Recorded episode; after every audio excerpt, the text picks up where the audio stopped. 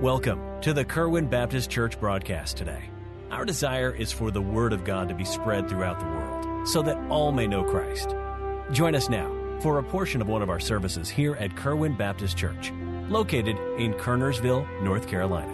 Romans chapter 1. Um, look at Romans chapter 1, verse 16. You're like, well, we, are kind of getting familiar with that verse. Yep, you're going to be a lot more familiar with that verse by the time my stubborn streak ends, all right? Look at verse 16. For I am not ashamed of the gospel of Christ, for it is the power of God. There's our sermon title this morning The Gospel of Christ, the Power of God. Do you understand that the gospel is the power of God?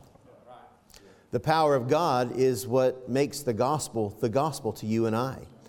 And um, you're going to understand that hope a little bit better this morning. For it is the power of God unto salvation to everyone that believeth, to the Jew first and also to the Greek.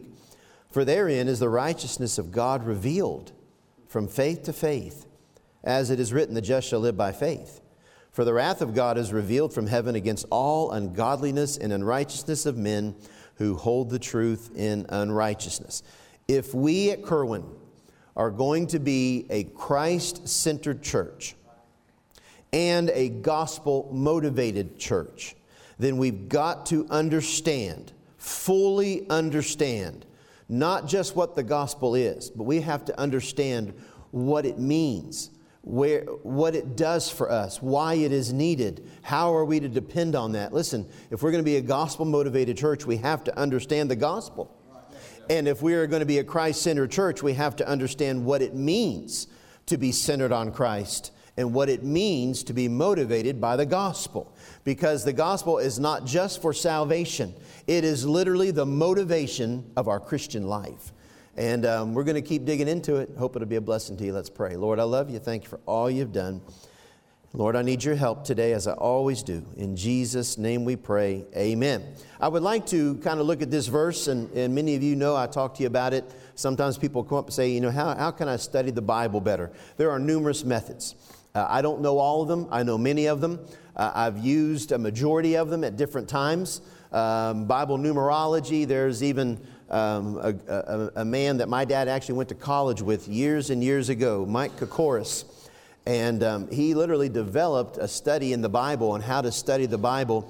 Everything's laid up by literally by a chapter number and verse number. You can kind of know what theme is going to be talked about. It's really interesting stuff. I don't understand it all and um, I need to. I'm going to hopefully one day. But it, but it's neat how the Bible um, is not just a book, it is the living Word of God. It is God. And so um, there's a lot of ways, but one of the best ways is phraseology. In other words, you look at a verse and you say, What are the key phrases in this verse? And it helps you to kind of automatically outline, not necessarily alliterate an outline, but to outline that verse. So, okay, let, let me take these key phrases out of a verse, and that helps me to understand what this passage in its context is teaching. So that's what I want to do today for you as we look at this, as we continue to dissect here in Romans chapter 1. Notice number one, he says this I am not ashamed. I am not ashamed. Now, that's our theme for this year. I'm not ashamed of the gospel. So, what does that mean? It means first that Paul is saying, I'm not ashamed of the truth. I'm not ashamed of the truth. Now, listen, although the gospel, now listen to me, I want you to get this. Although the gospel is literally the good news, there are some ingredients in the gospel and some things in the gospel that aren't real good. Do you understand that?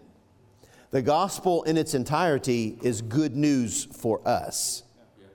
But there's some things in it that weren't really good, like the beating of Jesus Christ, like what he went through on the cross and leading up to the cross. That's not real pretty. It's not like we can go walk around and say, well, let me tell you about the gospel. Everything's wonderful, lovely, the love of God. Let me just say, you know, this flowery God. No, no, no, no. When you talk about the gospel, it's good news for us, but it's not necessarily full of just really good things. To understand the gospel, we have to understand the literally the sacrifice that Jesus went through to make this available. And Paul says this, I'm not ashamed of it. I mean, literally, it, it, it, ought to be a shame, literally, to you and me to think that we, we put Jesus on the cross. Our sin, not only did we put him on the cross, but we're the ones that scourged him, and we're the ones that spit on him, and we're the ones that put the crown of thorns on him. And, and it is literally because of us, but it is good news to us, but it isn't always good. And Paul said, I'm not ashamed of that because it's the truth. Yeah, yeah, right. It's the truth. You know what? It's not real fun to go look at people and say, hey, listen, you put Jesus on the cross. He would have died just for your sins. He died for everyone's sins, but if you were the only person alive, he would have died for you. It's not real fun to say, but it's the truth. Paul said, I'm not ashamed of, you know, believing that this is the only way to heaven, believing that this is the only means of salvation is through the gospel. That's not real popular. But Paul said, I'm not ashamed of the truth. And dear friend, you and I have to understand when it comes to the gospel, we can't be ashamed of it. Just because, hey, we have some friends in our network and just because maybe we have some family that, you know, hey, they believe different, that's true. And you know what? We're not to be mean, we're not to be core, but we are to be truthful. And when it comes to the gospel, we should not be ashamed of that. So Paul says, first, I'm not ashamed. What does it mean? He says, I'm not ashamed of the truth. Second, he's meaning this I'm not ashamed to tell the truth. That's why he said in the verses before, I'm ready to preach the gospel, even to Rome even where it's going to be difficult, and even where they're not going to like it.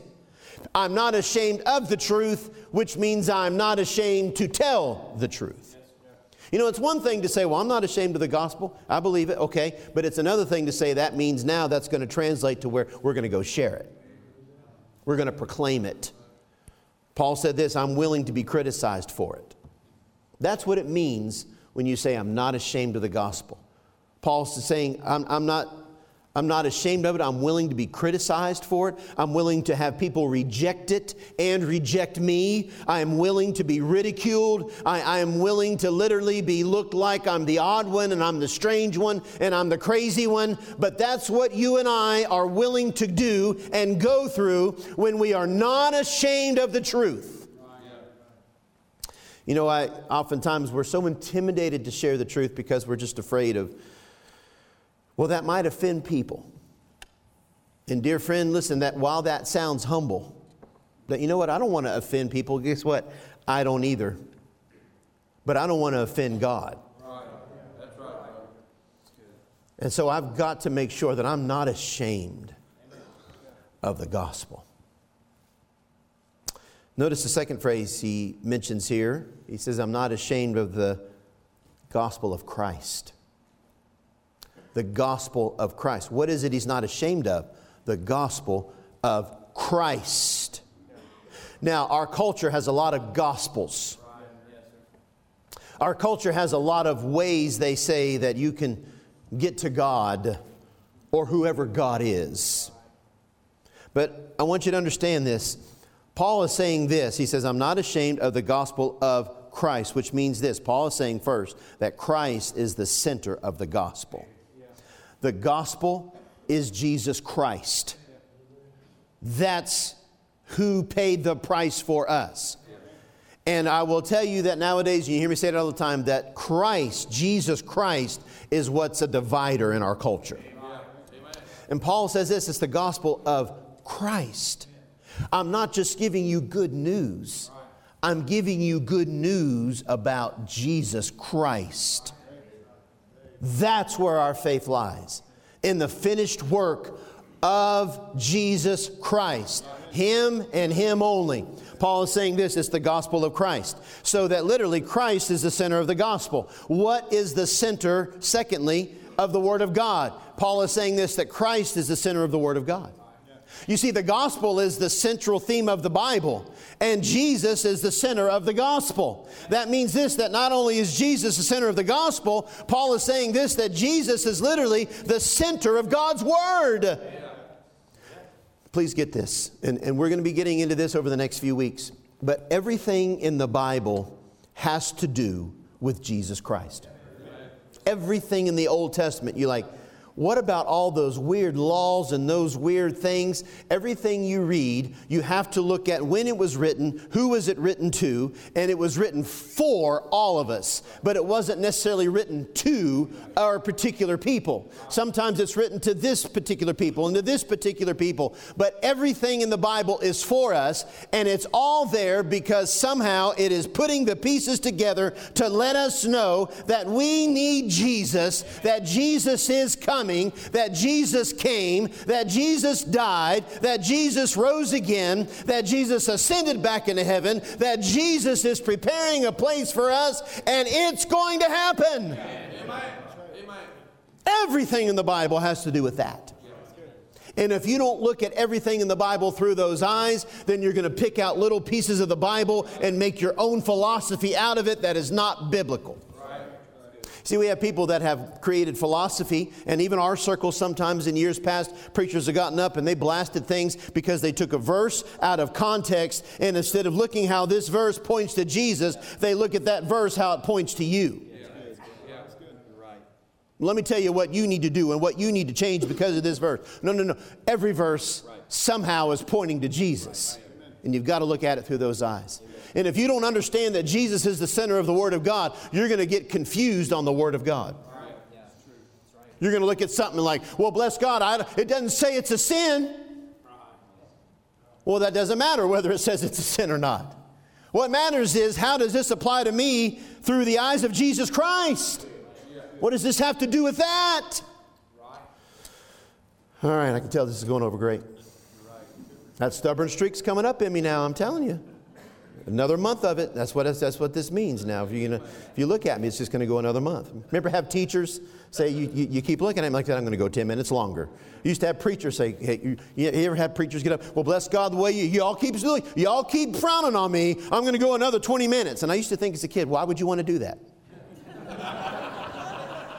if they're already miserable and you're miserable, why don't you stop now? But that was me as a kid, all right. Paul says the gospel of Christ. Third, it means this that Christ is to be the center of your life.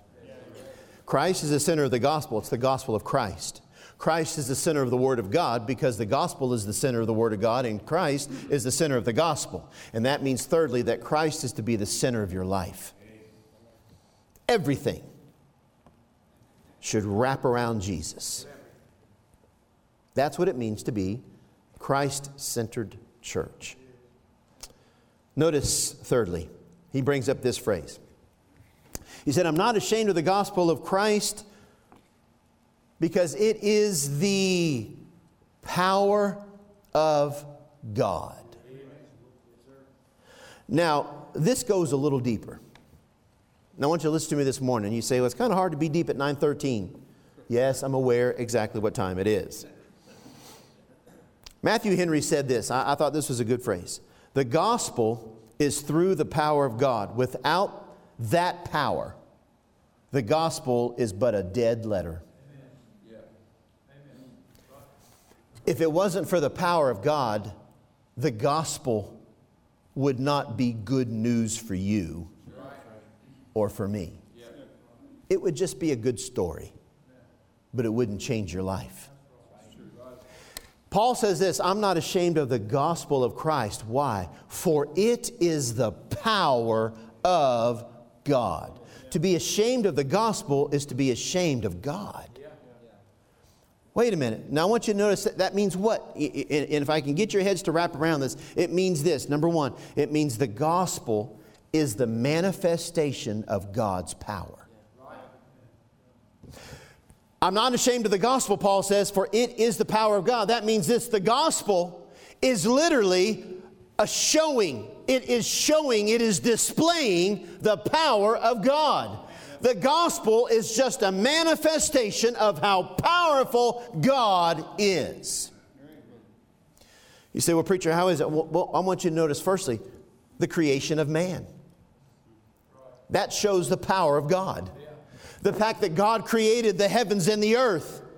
And the earth was without form and void, and darkness was upon the face of the deep. I mean, the, the fact of creation, our universe, our solar system, uh, you know, the earth and everything in it, and, and, and all these things, that shows, that's a manifestation of the power of God. I, I think about the birth of Jesus. That's a manifestation of the power of God. The fact that Jesus could be born of a virgin.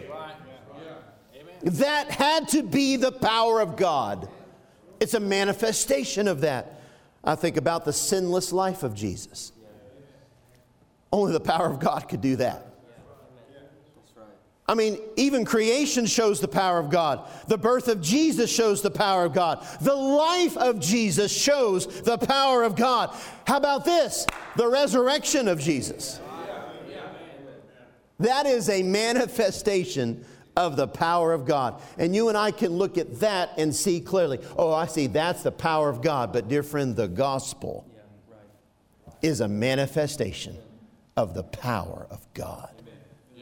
It is the power of God. Listen to me. The fact that the gospel changed you shows the power of God. The fact that the gospel melted your hardened heart there are some of you sitting right here in this room that were hardened to the gospel, hardened to church, hardened to the word of God, and yet somehow the truth and the power of the gospel, it was the power of God. And it began, and by the way, this, this, this word here he says the power of God is the word dunamis. Dynamite. It's like you put dynamite in a rock, and a rock is a very, very hard surface. And when that dynamite explodes, it just blows out that rock. It, as hard as it was, it literally was harder or greater than the hardness. The, the gospel is dynamite that breaks up your hard heart. That's the power of God. Why am I the only one excited about that this morning? Secondly, I want you to get this the gospel is not just a manifestation of God's power. He said, for it is the power of God. But the gospel is a manifestation of man's weakness. The gospel in itself shows how powerful God is. But the gospel also shows how weak you and I are. When you understand the gospel, you understand this I can't save myself. I don't have enough power to do this. But when you hear the gospel, you realize that has power that you don't have. Wow. You see, anything that shows how powerful God is automatically shows how weak you are. What did Job say? Job said, Hey, I've heard of you by the hearing of the ear, but now mine eye seeth thee. I repent. I repent in dust and ashes, he said. Let me go to the next phrase.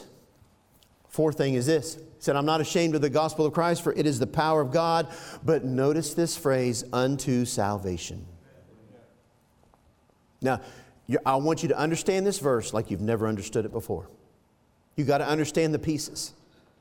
Paul said, I'm not ashamed of the truth. I'm not ashamed to tell the truth and it's the gospel of Christ. Christ is the center of the gospel. Christ is the center of God's word. And Christ should be the center of your life. And why is because it's the power of God. The gospel itself is literally, it's a sign. It shows, it, it, it just pouring out the power of God. It took the power of God for Jesus to come down and live a sinless life and die, but to raise again from the grave. That is God's power. And the whole purpose of it, everything about it was for what? Unto salvation. Yeah. Get me this morning, please. Salvation is the ultimate purpose of the gospel. Yeah. Yeah. It was all done to accomplish salvation. Amen. To think of all that was done, and it was done for you and me. The gospel leads to something.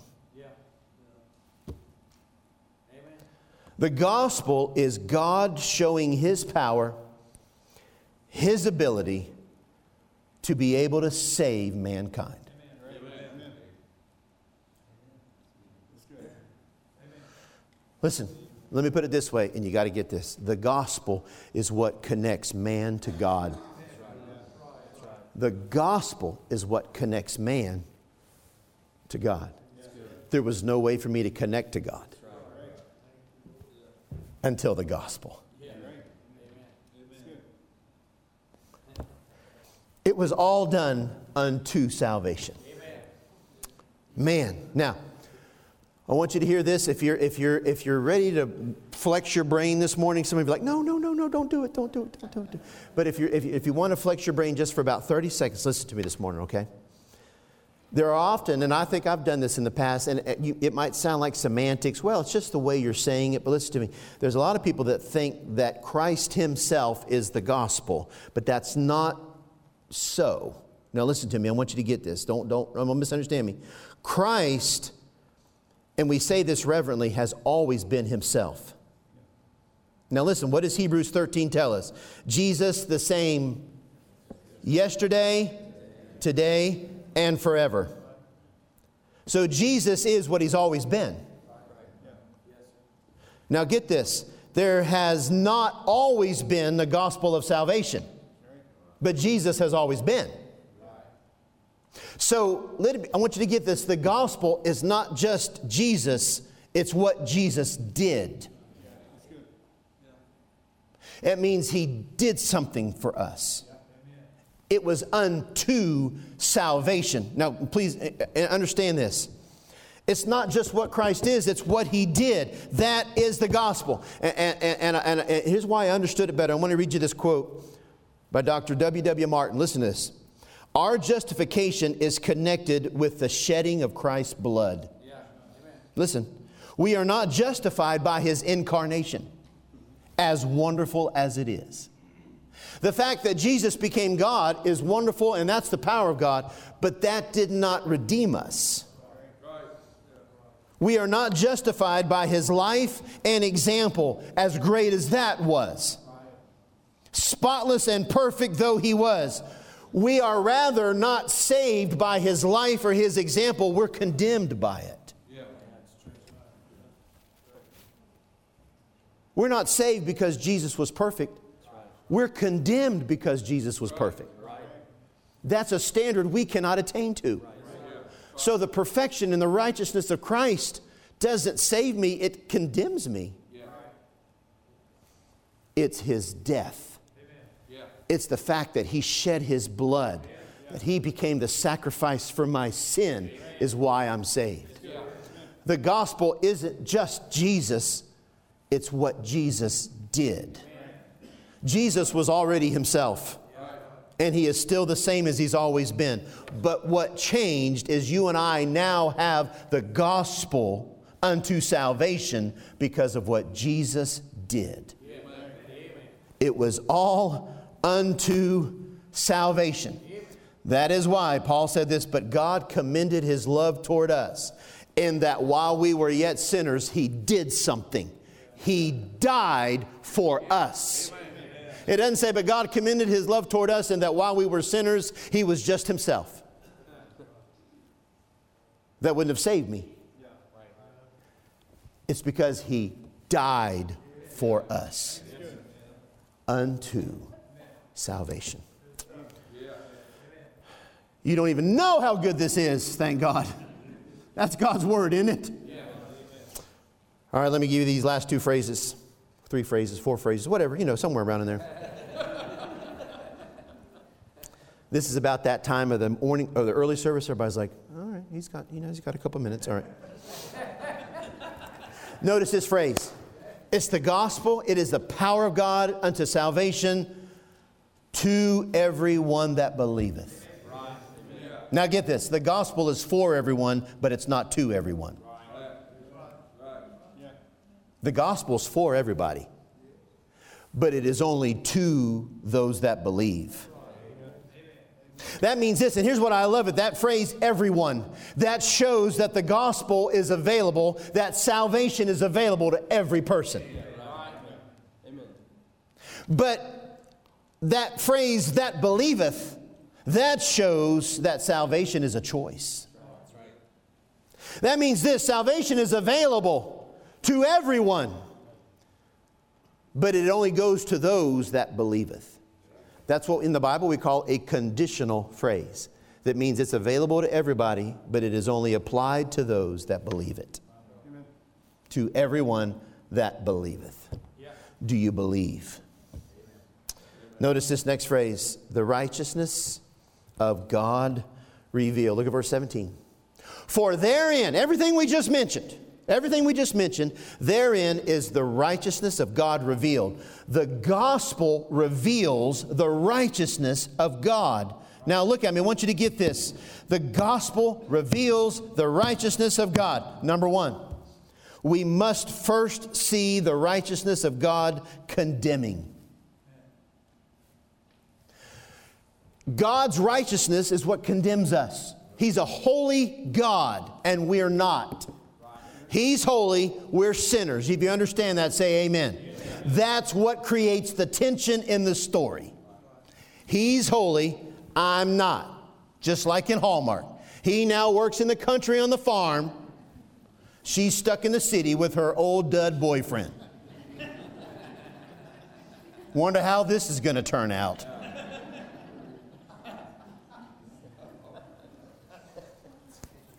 Get this.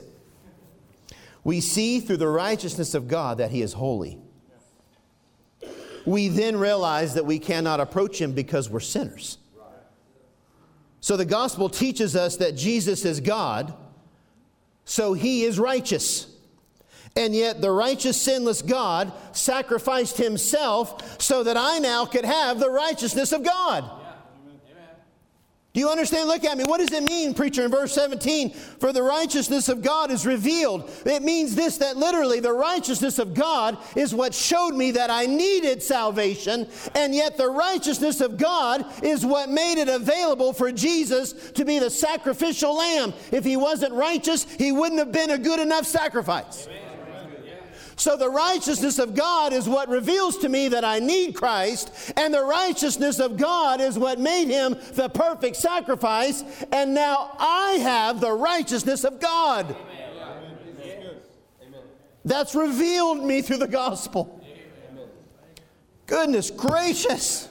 Listen, the very righteousness of God that condemns us is that which redeems us through his sacrifice.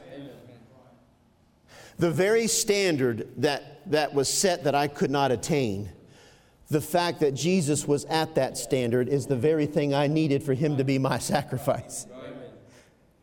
And that put me now at that standard. So now the righteousness of God is revealed to me because I believed and put my faith in the gospel. That's why Romans 1:18, look at verse 18 right here in your passage. For the wrath of God is revealed from heaven against all ungodliness and unrighteousness. See, because God was righteous, his wrath was revealed against unrighteousness. That was me. Notice this who hold the truth and unrighteousness. Now, I'm not trying to repeat myself, but just listen. The righteousness of God shows me my unrighteousness. His righteousness makes me now see my unrighteousness. Seeing my unrighteousness shows me now why I need God's righteousness. Do you get it?